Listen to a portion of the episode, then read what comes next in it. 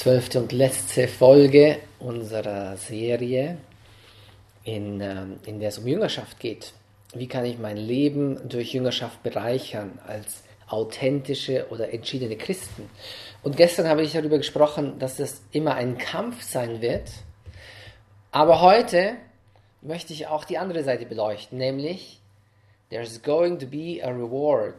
Das heißt, es wird auch eine Belohnung geben. Gibt eine Belohnung, es ist es wert. Und es gibt diese bestimmte Stelle im Evangelium, wo Jesus das ganz klar auch ausdrückt. Ja? Amen, Amen, ich sage euch, jeder, der um meinetwillen, und dann listet eine ganze Liste auf, ja, was man für ihn aufgibt sozusagen, Häuser, Brüder, Schwestern, Mutter, Vater, Kinder, Äcker, also Besitz, menschliche Beziehungen, alles um Jesus nachzufolgen, der wird nicht um seinen Lohn kommen, sondern das Hundertfache bekommen, und zwar in diesem Leben und dazu das ewige Leben.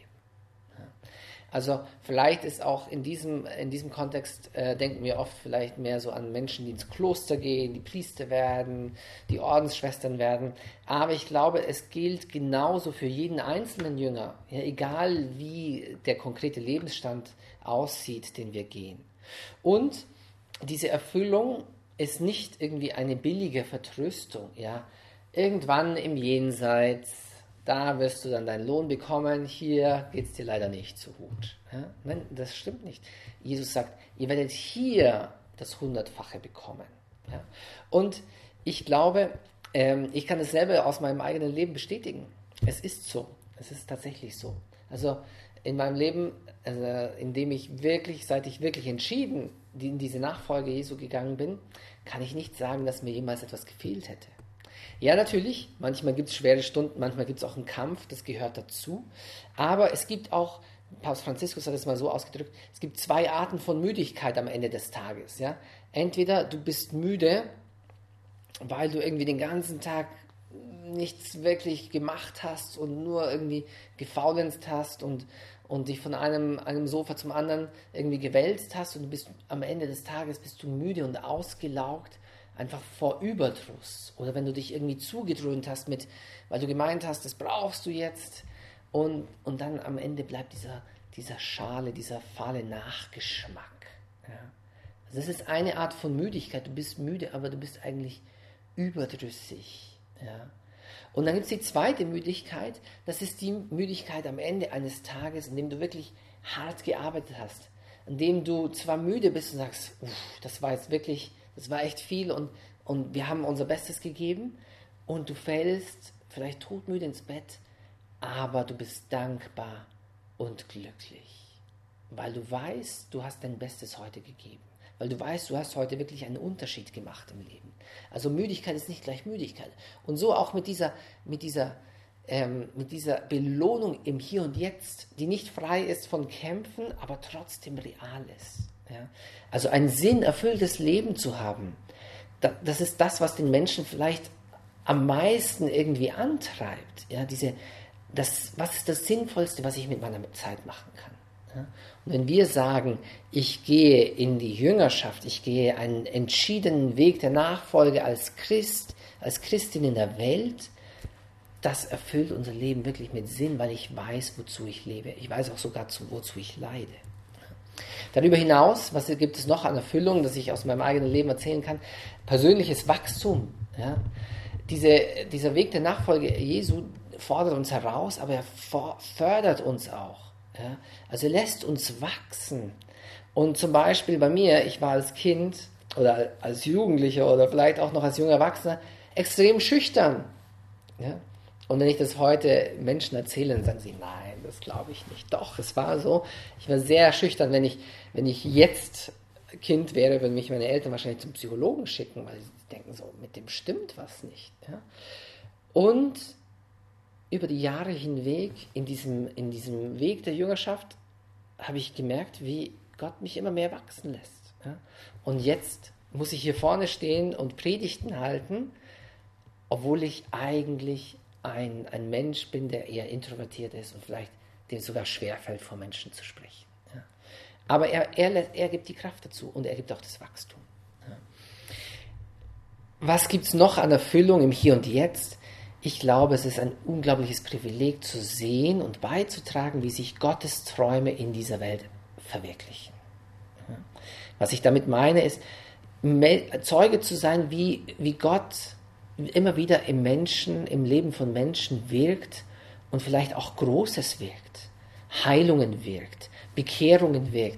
Nur durch unser Zutun, weil wir zur richtigen Zeit am richtigen Ort waren, weil wir es gewagt haben, mit Menschen zu beten, weil wir vielleicht ein Wort des Trostes oder ein Wort, ich weiß nicht, der, der, der, des Aufrüttelns gesprochen haben und sich Menschen wirklich im Herzen getroffen fühlen und du bist Zeuge davon. Ja. Das ist ein, ein unglaublich großes Privileg. Und wieder, ohne jetzt in Details zu gehen, kann ich euch versichern, dass ich sowas schon oft gesehen habe. In den, in, den, in den spektakulärsten Momenten des Lebens von Menschen da zu sein und Zeuge zu werden, wie Gott ein Wunder wirkt, wie Gott Großes tut, wie Gott Dinge aufbrechen lässt. Das ist ein unglaubliches Privileg, dass ich weiß nicht, ob es diese gleiche Art von, von Erfüllung in, in, da muss man lang suchen, bis ich die irgendwo kaufen kann oder, oder sonst irgendwie mir äh, an mich reißen kann. Ja. Dann, was gibt es noch an Erfüllung im Hier und Jetzt? Wo, wo finden wir sonst noch hundertfache Erfüllung? Ich glaube, jeder Jünger erfährt eine tiefe, tiefe Liebesbeziehung. Die Liebe, die wirklich unser Herz erfüllt, in dieser diese Intimität mit Jesus, indem wir ihn immer besser kennenlernen über die Jahre, indem wir immer mehr in der Freundschaft und in der Liebe zu ihm wachsen. Und diese Liebe erfüllt und belebt uns. Ja? Diese Liebe macht uns auch fähig zu einer Größe, die, die weit über das hinausgeht, was wir menschlich gesehen vollbringen könnten. Ja? Also ähm, ich glaube, die Liebe ist sowieso die stärkste Kraft im, im Leben eines Menschen. Aber die Liebe, die dann mit der göttlichen Liebe befruchtet ist, erst recht. Ein Mitbruder von mir, der stellt sich immer vor, wie er eines Tages, wenn er ins, ins Himmelreich eintritt, eintritt in ein großes Fußballstadion, wo Hunderte, nein, Tausende oder Zehntausende von Menschen auf der Tribüne sitzen und ihm alle zujubeln und alle sagen, schön, dass du da bist. Ja? Und dieses sehr emotionale Bild, wenn man, wenn man das so ein bisschen durchdenkt, äh, deutet er, das sind hoffentlich alles Menschen, denen ich geholfen habe, den Weg zu Jesus zu finden und durch Jesus dann in den Himmel kommen. Und das ist schon, wenn wir das darüber nachdenken, dann merken wir so, wow, das ist doch eine Erfüllung. Ja?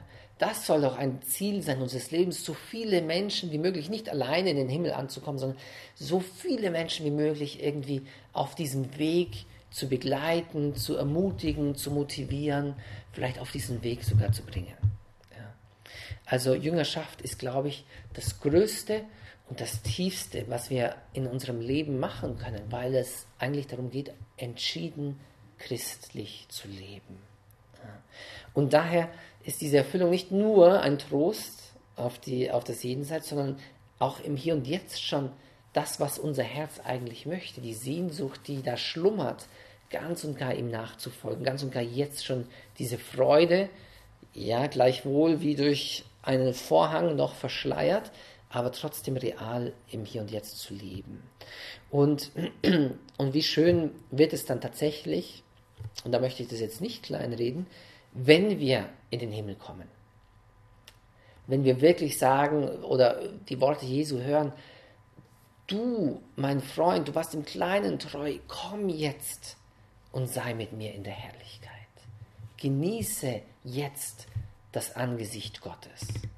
Das ist unser Ziel und das sollte ja jeden Christen eigentlich anspornen. Vielleicht tun wir das auch viel zu wenig, wirklich darüber nachzudenken, was ist denn unser Ziel? Das Ziel meines Lebens ist doch bei Gott zu sein. Und wie schön wird er das sein? Wie, wie herrlich, wie wunderbar diese Erfüllung wirklich in der Ewigkeit im Angesicht Gottes zu sein, zusammen mit allen Engeln und Heiligen, zusammen mit, mit all den Gerechten, all den Menschen, die mir am Herzen liegen und mich lieben und das eben voll und ganz in voller Größe, in, in voller Erfüllung zu leben. Also ich glaube, am Ende dieser Miniserie über Jüngerschaft wollte ich auch diesen Schlusspunkt setzen, um zu zeigen, es geht hier nicht um irgendeine Optimierung unseres Lebens oder um irgendeine Pflichterfüllung, sondern es geht eigentlich um unsere Existenz. Also Jüngerschaft ist absolut existenziell und soll uns auch in unserem ganzen Sein erfüllen und in die Herrlichkeit bringen. Amen.